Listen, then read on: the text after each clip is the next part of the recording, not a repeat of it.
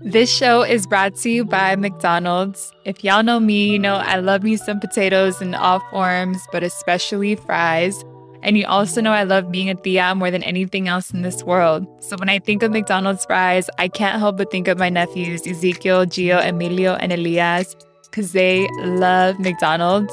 And McDonald's has actually been at the core of our most cherished and common bonding moments. After their soccer practice, they'd come over, sweaty and hangry, We'd get them packed up in the car, go to McDonald's drive through and order four kids' meals. They'd compare toys, and all I'd hear in the back is, Oh man, you got the one I wanted. And they would, of course, start eating in the car because they can never wait till we get home. But the best part, in my opinion, is taking their fries when they're not looking because y'all know it's impossible to resist papitas, even when they're not yours. Whether I'm taking my nephews to McDonald's or I'm enjoying a breakfast platter with my viejos after an early church service, can't deny that it's been part of the familia. As my nephews would say, McDonald's, I'm loving it.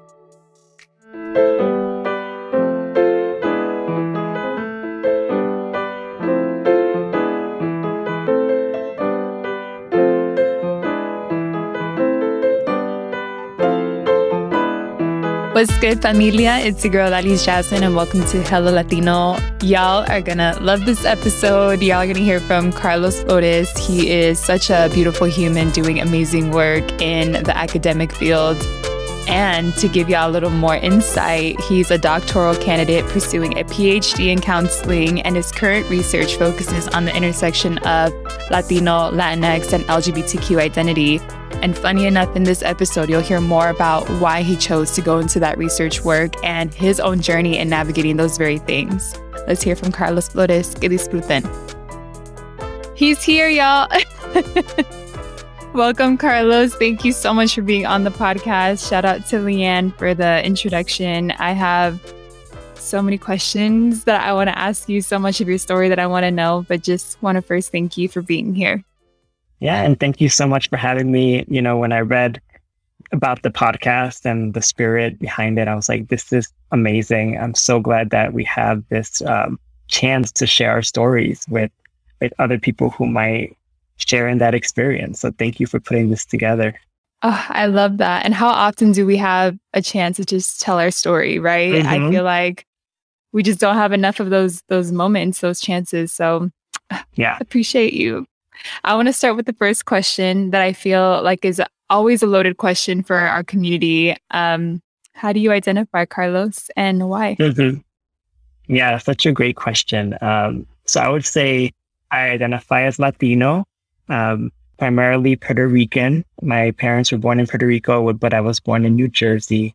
Uh, but I was raised with Puerto Rican food and music and tradition. So um, being Puerto Rican is a really important part of my identity. Uh, I also identify as gay. I came out when I was about 19 years old, uh, and it's been a journey of self discovery ever since. Uh, so that's another big part of my identity.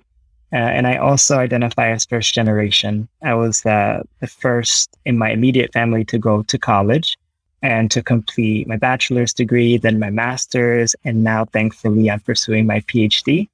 Uh, so it's been a, a, long and winding journey, many, many years in school, but I also identify as a nerd. So I love being in school. I love being a student.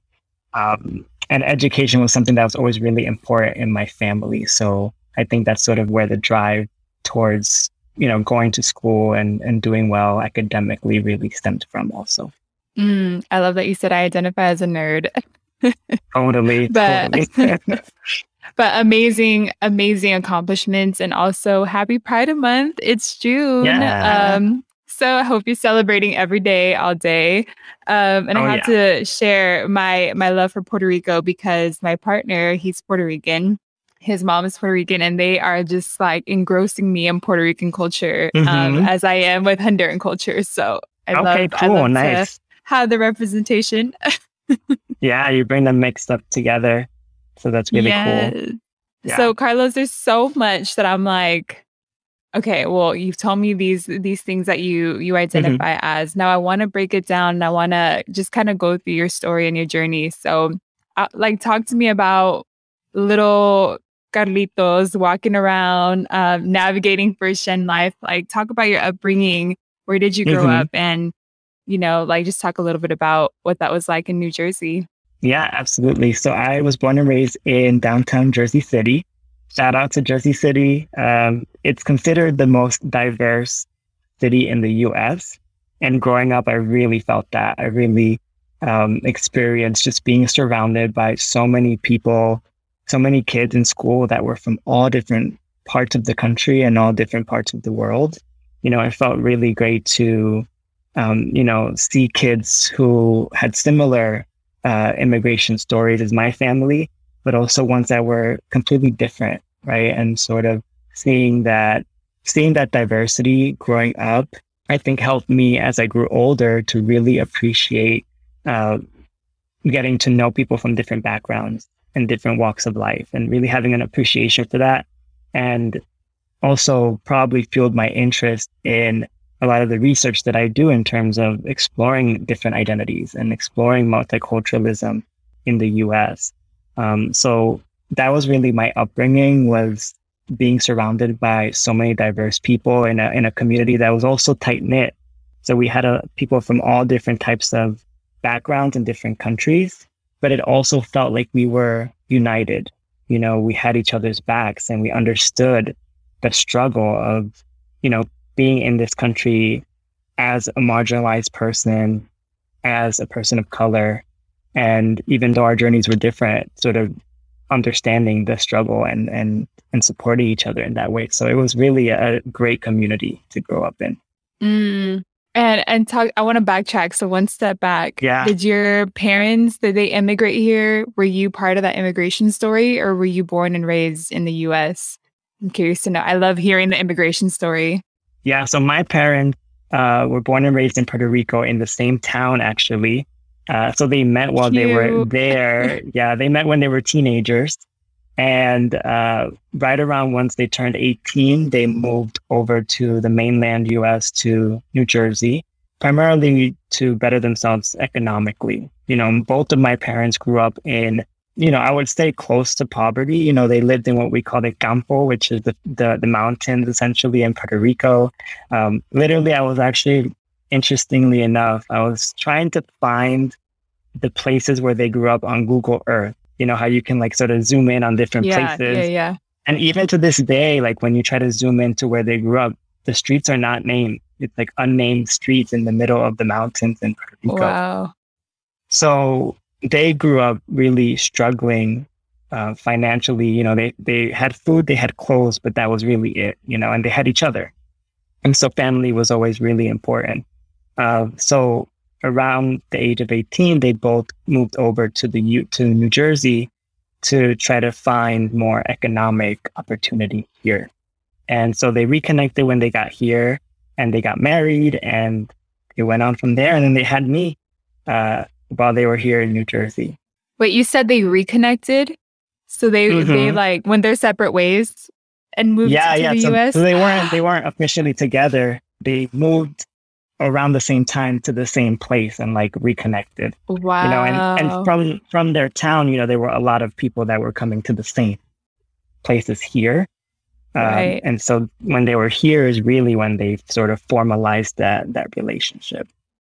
That is so beautiful. How does that make you feel knowing that like love story? You know, it's so interesting because I think back sometimes I think back at moments in other people's lives that directly affected me. Like if my if my mom decided to stay in Puerto Rico and my dad had moved to New Jersey, like they would have never reconnected and I would have never been born, right? So if I always think of those moments, it's like so happenstance, you know, or serendipitous mm. in a way where it's like so much of it is chance in a way. And mm. so it, it just makes me feel grateful, you know, that those moments occurred yeah. that paved the way for me to be here in this world.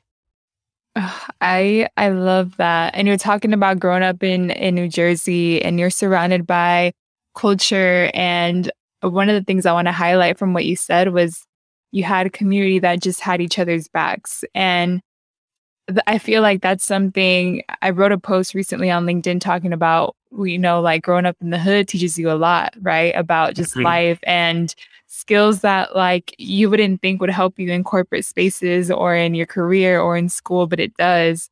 And one of the things that I personally took away from growing up in those areas was community. And, you know, people would think, oh, you know, like, Odalys, Jasmine, Carlos, they didn't have a lot growing up, you know, but I'm like, you're right from a financial standpoint, but man, I had community, I had a family, mm-hmm. I had mm-hmm. people who just loved on me and supported each other, gave each other, you know, the little coins they had to just like help. And it, it's just, it's a beautiful thing to grow up in a place where there is a lot of struggle, but within the struggle, there's so many people who understand it. So they have each other's backs. Mm-hmm. Right. Yeah, mm-hmm. totally. Yeah, totally. You know, I think back to like when I was when I was little, and like you said, my family didn't have a lot. I didn't have a lot growing up um, in Jersey City, and I remember like every time around Christmas time, I would be thinking about like, oh, my friends would get all these gifts and all these presents and all these, you know, things that money can buy, and, and I didn't have as many of those. And I remember really feeling down about that when I was younger. But like you said, now that I'm older, I look back and I see all those things that I had that were not monetary, that were not financial. You know, the community that I had, the friends that I had mm-hmm. down the block that understood what my life was like. You know, all my family members that that lived all within Jersey City who at a drop of a hat would come over if I needed help or I needed something, right? Or something happened. Th- those are things that now as an adult I value so much more than than the financial, you know, pieces of it all. Yeah, and I want to I want to ask you a question as you were sharing, you know, growing up and seeing so much culture and bonding over this same like immigration story and, and you know whatnot.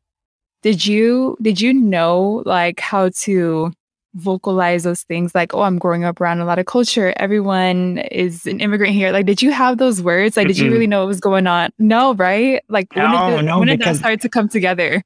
Oh yeah. Great question. So uh, growing up in that space, it was sort of, it's almost like a fish in water. Like you don't really notice the water around you because that's what you're surrounded with every day, right? You sort of take it for granted in some ways. It wasn't mm-hmm. until I was 13 and my family moved us to Florida to a pretty, I would say, rural, ex urban type of area. So going from completely urban to rural Florida, where uh, it was predom- predominantly white community, that's when it really struck me the the differences, you know, in terms of how I grew up versus now as a teenager, you know, being in this new community where I didn't see a lot of people like me. And I didn't feel like I could relate to a lot of people in terms of my family's culture and my family's history.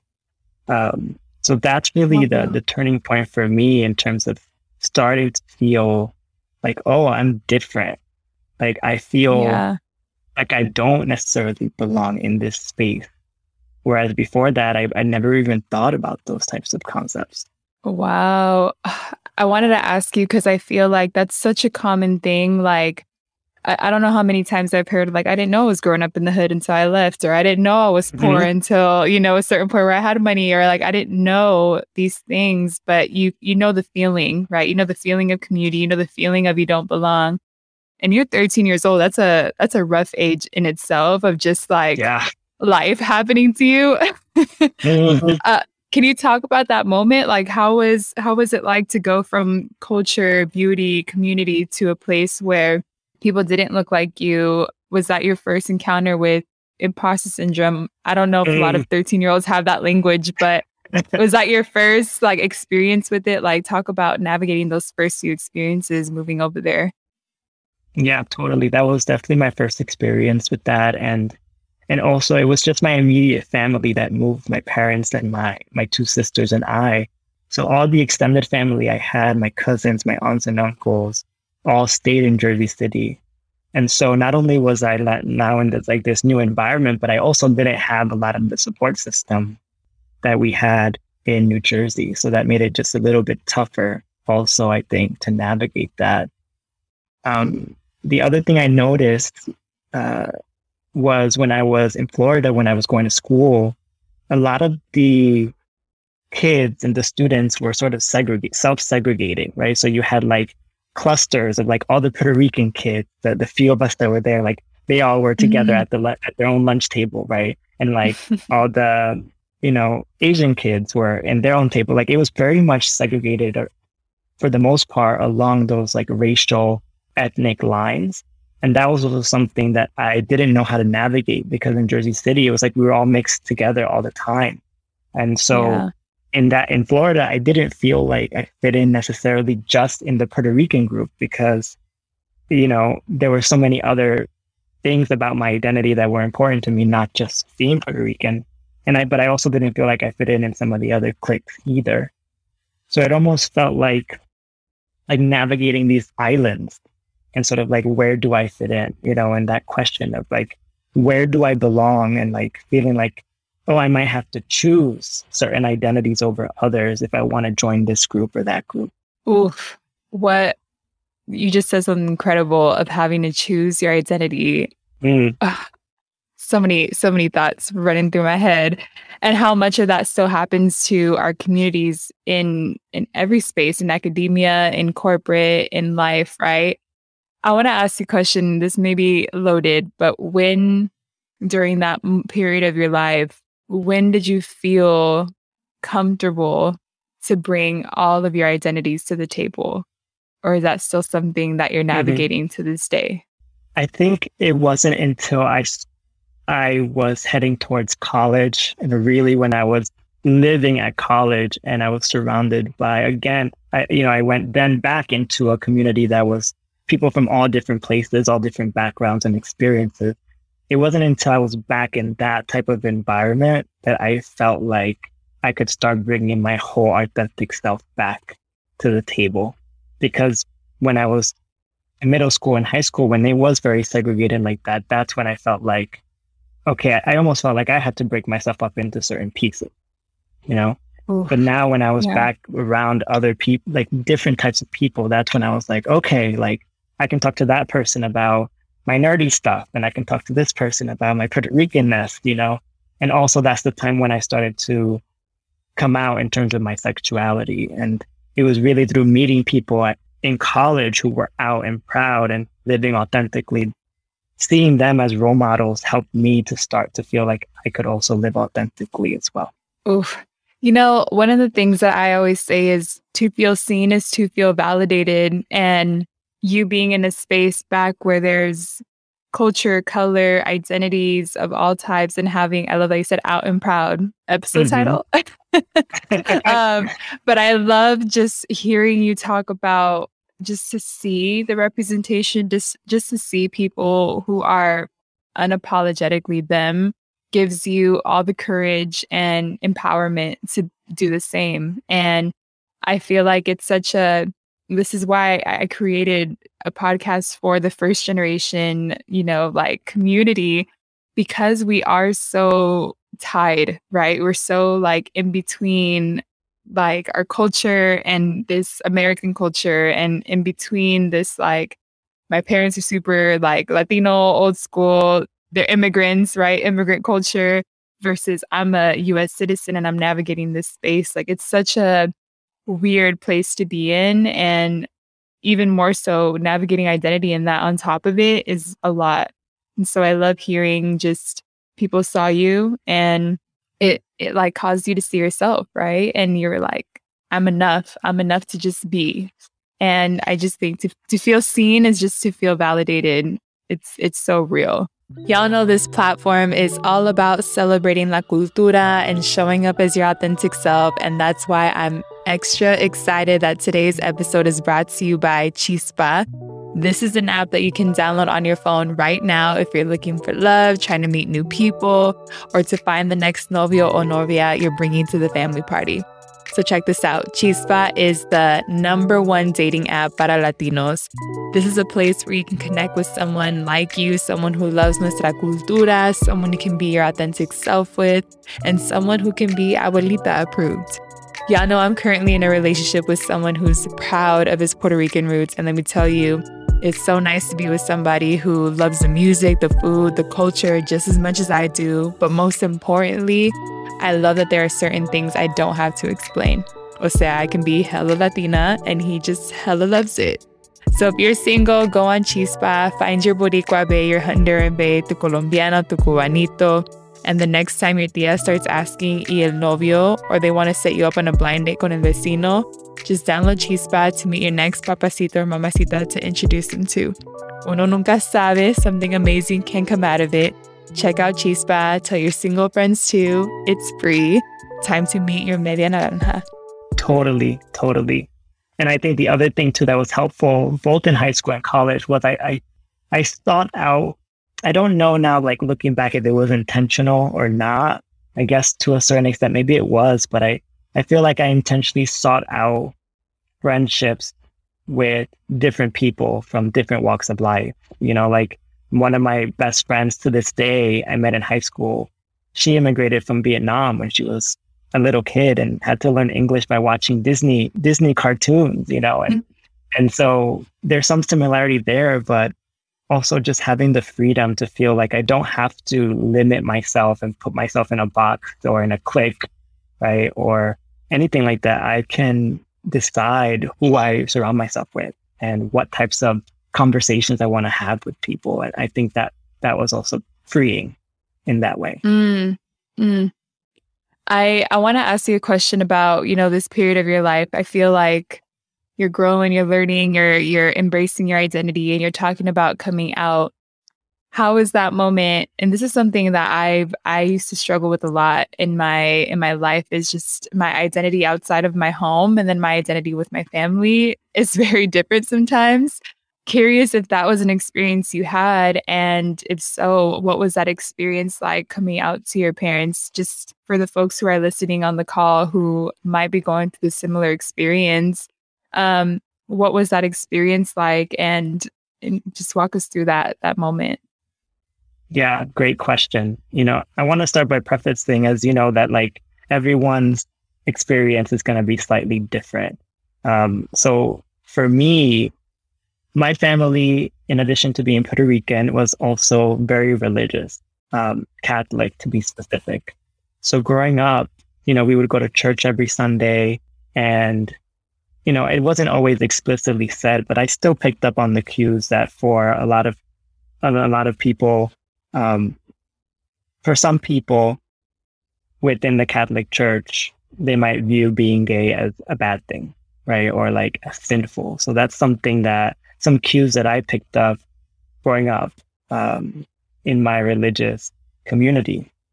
And so once I started to feel like, okay, I can be my authentic self and I want to share that with, with people in my life and I want to share that with my family, it was pretty scary to think about doing that because even though I didn't know exactly how they would react, I felt like they might not be as supportive because of some of those messages I was hearing growing up through the church.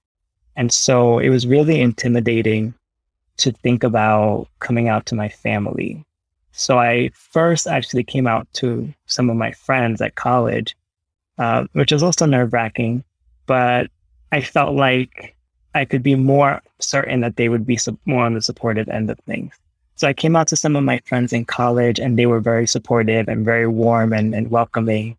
And so that gave me the confidence to then feel like, okay, I can, I can tell members of my family. Um, and there were some members of my family who were supportive from day one.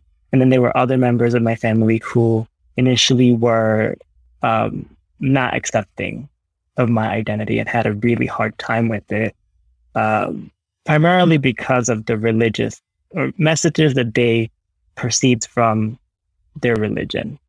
You know, yeah. Um, so that was that was a pretty difficult experience because it sort of shifted the dynamic between me and my family where now I felt sort of like as you were saying that I had to sort of put one persona up around certain family members and then have my more authentic persona, my more authentic self, you know, do that when I'm not around those family members. So it just created this really difficult dynamic in a lot of ways, which was difficult initially, mm. at least. Oh, thank you for sharing that. I know it's a very vulnerable thing to share, so I appreciate just trusting the space. Um, and I, I just want to want to give you all the affirmations that this is so it's such a hard thing to do. I personally like cannot relate to it, but just knowing how difficult it is to have put your identity out there, all your vulnerability out there to a family that believes and thinks a certain way. And I love that you had support where where it was and that you're navigating this these most difficult parts, but that there's still love at the end of the day. I would hope. Yeah. But just Yeah, applauding your bravery, like that's that's a very brave thing to do. And especially in Thank a you. community where Latinos, I, I love us and I love our communities and our parents and our all of it, but like they're very set in their ways, right? Very stubborn or tercos, como decimos nosotros. But like I love that you had the bravery to do that. And just shout out to anyone who's listening who is also kind of going through that journey and and stepping into that bravery. Yeah, absolutely. And fortunately, over time, you know, most of the people that initially had an issue with it have become more open and more, um, more inclusive in their in their thinking. And I think part of it is because, like I said earlier, family is so important in my family. And even when people were not accepting initially about my gay identity, they didn't like fortunately kick me out of the house, right? Or like disown me or anything like that. They still would constantly say that they loved me and that they cared about me and they would check up on me. So it was difficult, but I also see the privilege in the in the fact that like my family was still there for me throughout the whole journey. And as an adult, um, again, as I get older, I've also learned to separate the person from that initial response because I know that they were raised in a certain way, in a certain time, in a certain culture, right, with certain values. Um, you know, they they weren't necessarily in control of those things, the the society that they were born into, right, or the messages that they received growing up. Um, for Yeah. me, it's no, much more focusing now. Now that we know this information and we're all adults here, what do you do with that information moving forward? Right? Do you do you try to learn more? Do you ask questions? Do you try to grow and and expand how you view things, right? Or like you said, do you stay stubborn and stick to your ways? You know. And so for me, it's more Yeah. important, like not where someone starts, but sort of what they do to move forward in, in that relationship. Unfortunately, most of my family now has accepted me for the most part and, and it's open um, and inclusive in that way. So I'm very grateful for that. Oh, shout out to La Familia. And Yeah, shout uh, out you to are everybody. and I loved like uh, you were sharing this and you had um talked about just growing over the years and really separating the person from how they grow up. And I feel like that's on growth, like a hundred percent. And I, I was listening to you like, oh, this is grown things because I feel like you really grow up and you're you're thinking a certain way. Like you had mentioned it earlier, but I used to be so upset of like, I can't go to my friend's house, I can't do this, I can't do that. Like Yeah, couldn't, couldn't go to any dances for school couldn't go mm-hmm. anywhere and i remember being so angry and and just uh, a year ago i took my my partner to where i grew up because you know i just feel like it's really important to understand where you come from especially in a partnership and so i showed him southeast san diego shout out um and he was just kind of like i understand why your parents didn't let you out of the house you know?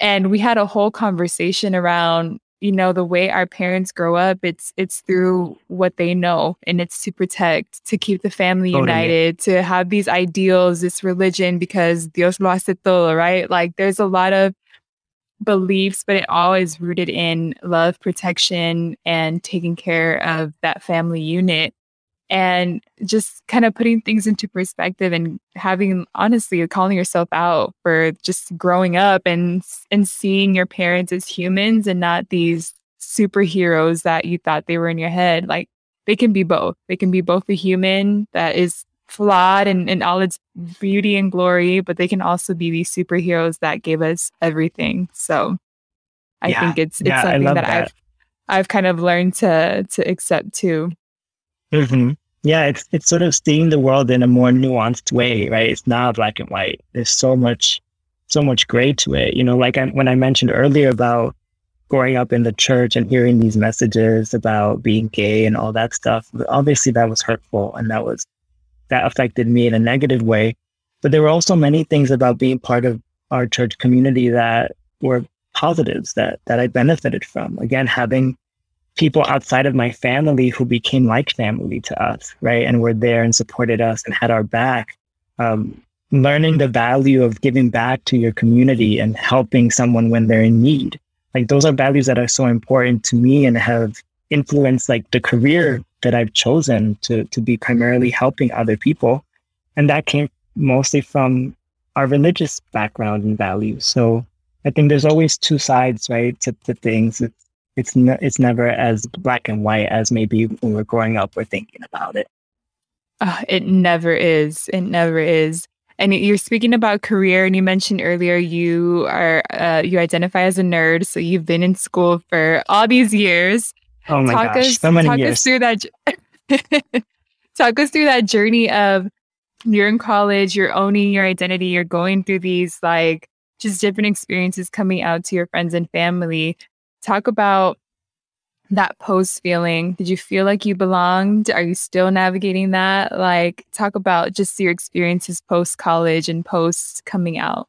Yeah, so definitely after uh, the first time coming out and seeing that my friends were very supportive in college, uh, but also that I had my struggles with some of my family members, it really motivated me to want to help other people who were going through a similar experience. So I wanted to pursue a career where I could work with LGBTQ people to help them find that acceptance and that support. Um, and so that sort of led me towards a career in towards counseling. That was my initial goal, uh, was to be a mental health counselor. And that was that was also tied into my own experiences. When I was in college around this time, I also sought out mental health services uh, for my own mental well-being. And that's also i guess another part of my identity that it's not one that i talk as openly ab- about because as you know it takes a lot of vulnerability to talk about mental health. But um, i struggled as a college student after coming out with anxiety um, and also with ocd and i saw counseling at my college counseling center and it completely changed my life. And I remember leaving my counselor's office from our last session and I told her, Thank you so much for what you've done. I want to go out and do what you did for me for other people. Mm-hmm. And that that set me on a track towards studying counseling in my master's program. And then I started working more on on our college campus with student leaders on campus. I became really involved on campus. And then I started to shift gears to say, oh, I really like working in higher education but still having sort of that counseling perspective, still helping people talk through what are some of the issues that are going on for you? What are some of the questions you have navigating college, navigating life, your professional life, and how can I be of support to you? And that's sort of what I've gone with for the past few years is working as an advisor for college students, um, specifically in terms of career and professional development and helping them to have all the information and knowledge they need to be able to be successful as they move forward. Mm, well, you're doing important work, Carlos. We need more people like you who are connecting our folks to opportunities, right? And career advancement and education and uh, all the things. So shout out to you and what you're doing for La Comunidad. Thank you. Thank you. Thank you. Yeah. And, you know, I, I just remember when I was a college student, like because again, I was the first one in my family. If I had questions, I felt like I had to figure it out all on my own. And mm. fortunately, I feel like I had that drive and that motivation to do it, to like seek out those answers if I had them. But I know not everyone has that, or not able, not everyone is able to because they might be juggling a lot of responsibilities at home or um, life circumstances, health circumstances. So if I can help make someone else's life just a little bit easier and maybe give them some information they didn't know about before or resources they didn't have access to before that makes their path a little bit easier that's really what makes my work so worthwhile for me. Oh don't don't talk about this first gen college student thing because that was a whole experience. Um but you know what? Like i i give so much love and shout out to to my mom and all the people that helped me throughout my journey because i remember applying for schools and I was just overwhelmed. And I remember just crying, like, I don't know what FAFSA is. I don't know how to apply for these things. And I just remember just like being so emotional. And my mom, being the mama bear she is, she didn't have all the knowledge. She didn't even know how to help me, but she's like, I know some people. And she called up anyone she knew, like, Do you know how to do mm-hmm. this? Do you know how to do that? And I will forever have so much love for her because she, and that's what our parents do. And they're resourceful AF, right? Oh, yeah. Like they will find uh, people, ways to connect you to anything that you need. And at that time, my brother had applied for colleges um, and the guy who helped him, who mentored him through it, was through this EOP program that I couldn't be a part of because it's a whole different story. But I couldn't be a part of the EOP program because I went to a different high school that wasn't in the hood, right? Um, mm. And so my mom calls him up and she says, Tony, like, my daughter needs help. She doesn't know how to do this. I don't know how to help her. Like, we don't even understand what we're reading. And uh, shout out to Tony. He calls himself the Chicano counselor. Um, oh, but he nice. helps more Latinos, first gen immigrants get into college. And I remember crying to him, and he's like, We're to figure this out. Like, stop crying. Let's do this work. Like, okay. Um, but just that whole experience is super hard. And I feel like there's so much gratitude for people like you and the Tonys and the other counselors out there who just know that struggle of applying for schools and are trying to make it just a little bit easier for other folks that are in school, going to school, thinking about school, and thinking about their careers because be the representation you wish you had when you were younger, right? Like, I wish I could have had someone to say, hey, you want a career in this? Like, here's how to get there. Um, instead of like, the whole world is free, go and do your thing, you know? Like, mm-hmm. okay. yeah.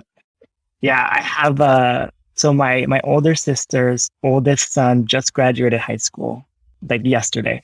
And talk about feeling oh, old. Congrats. I'm feeling old. yes, I'm so proud.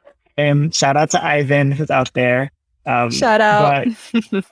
He he's in the process of like figuring out what he wants to do next, right? Does he want to go to college? Yeah. What does he want to study?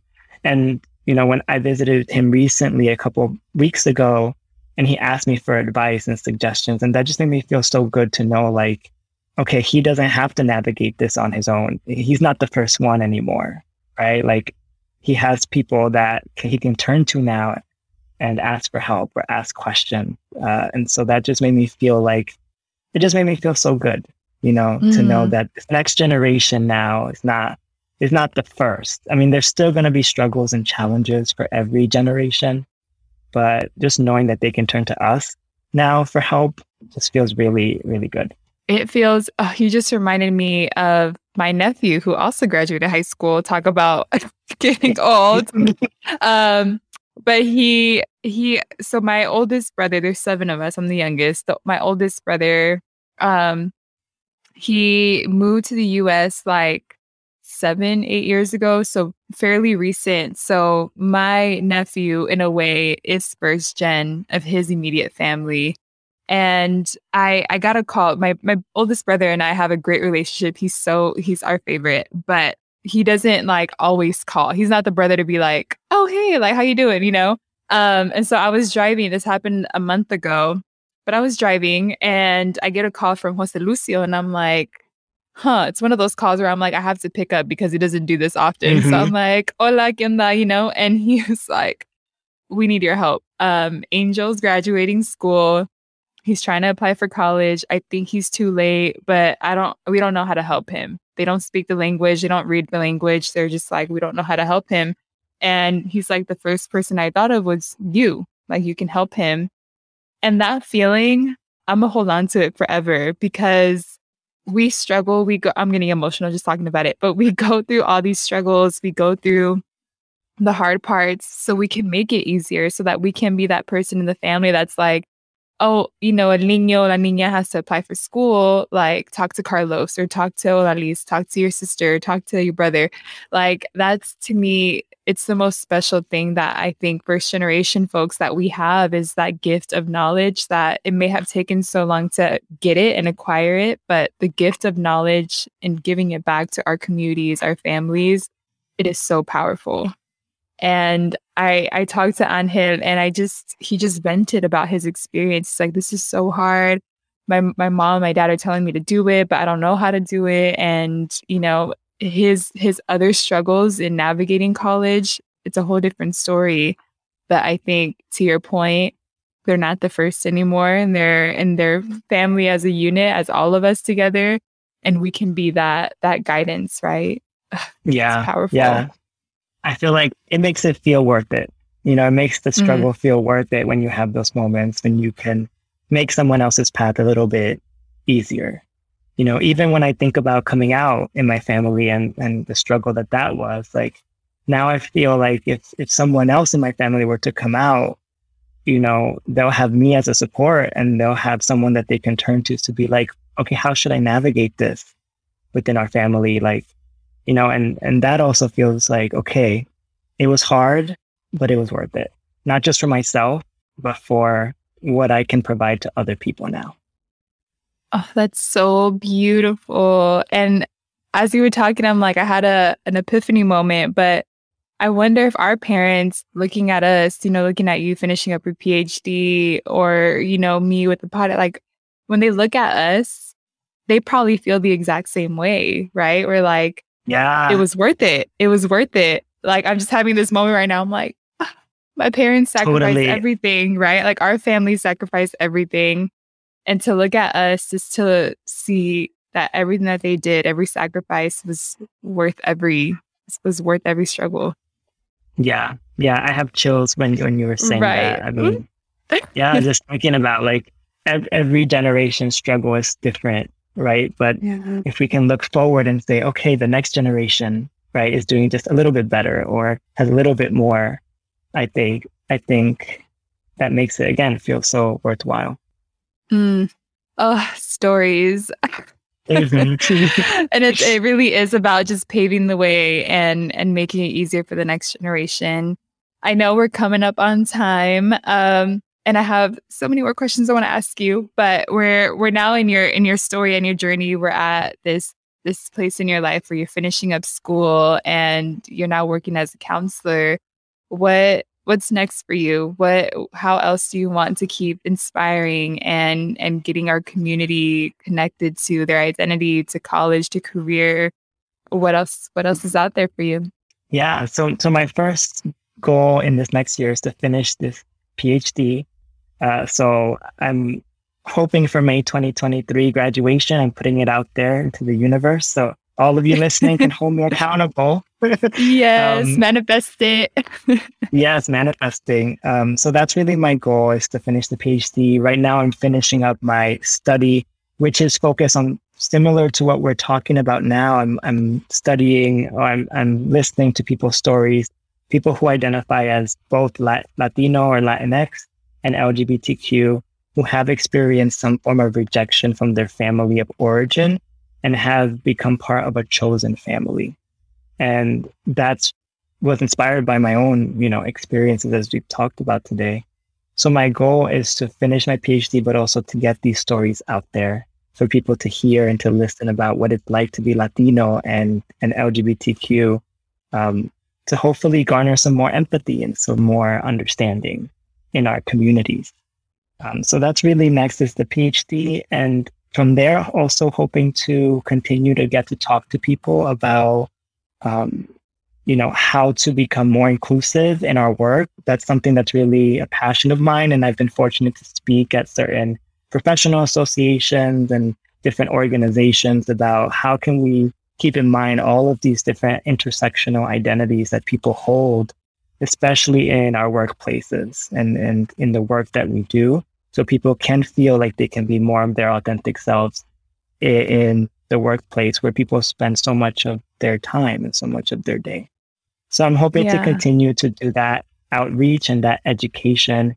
Um, I love being able to talk to people about these topics and sort of brainstorm with them. Like, how can we all be more inclusive and more empathetic and more understanding? Mm, I that's amazing work. And to the questions that you were kind of talking about right now of like what is it like to be Latino and LGBTQ? That's a question for you. How is it like for you? Or I guess let me rephrase. how do you bring all of your identities to the workplace or to any space that you walk into? Because we talked about your journey, about you feeling like you don't belong, to feeling like you can finally come out. How do you now bring your full, authentic self to the table? Mm, yeah. I think it starts with sort of finding those spaces where I feel most comfortable being my authentic self and my full self.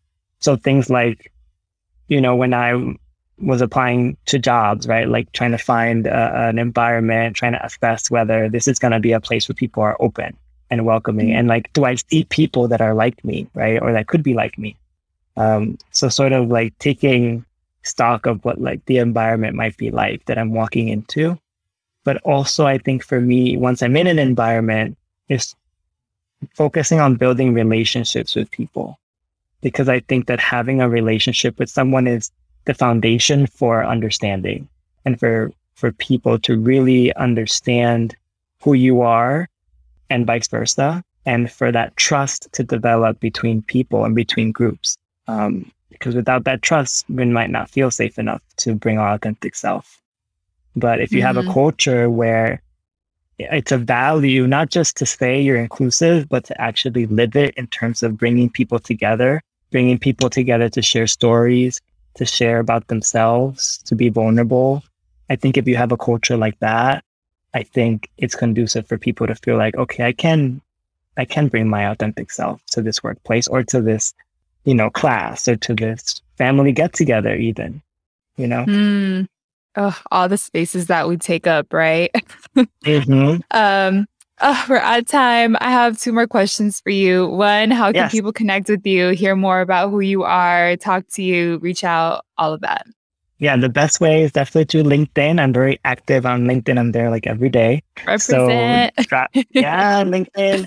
So drop me a message on LinkedIn if you want to connect or talk or learn more. And um, and you can also follow, you know, I'll post every so often about different updates, particularly around my, my dissertation that I'm working on. So definitely check out there for any update on my journey. Um, so that would be the best way for people to connect with me. I love it. Latino with a PhD. um, one last question, and this is our closing mm-hmm. for the episode. I have my cafecito in honor of it. It's not my branded oh, nice. cafecito I usually have, so uh, but if you have your cafecito, water, I have whatever, just water.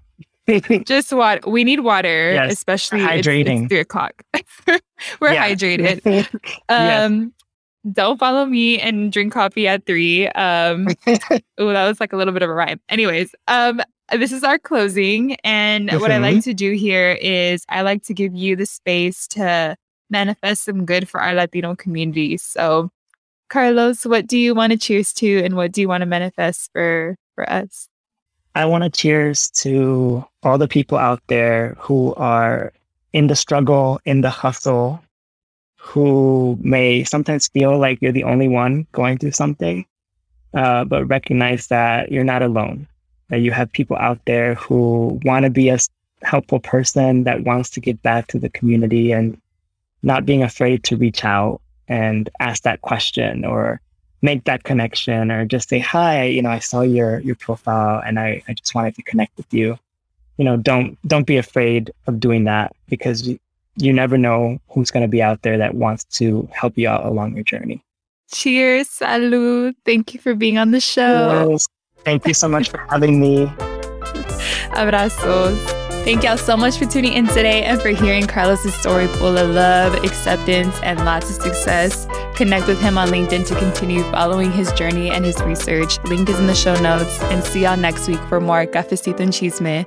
For all Hella Latino updates, follow Hella Latino Podcast on Instagram. You can also follow me on my personal IG at OJasmine and find me on LinkedIn. Check out my website, Odalys Jasmine, for more information y con mucho amor, tu amiga hondureña.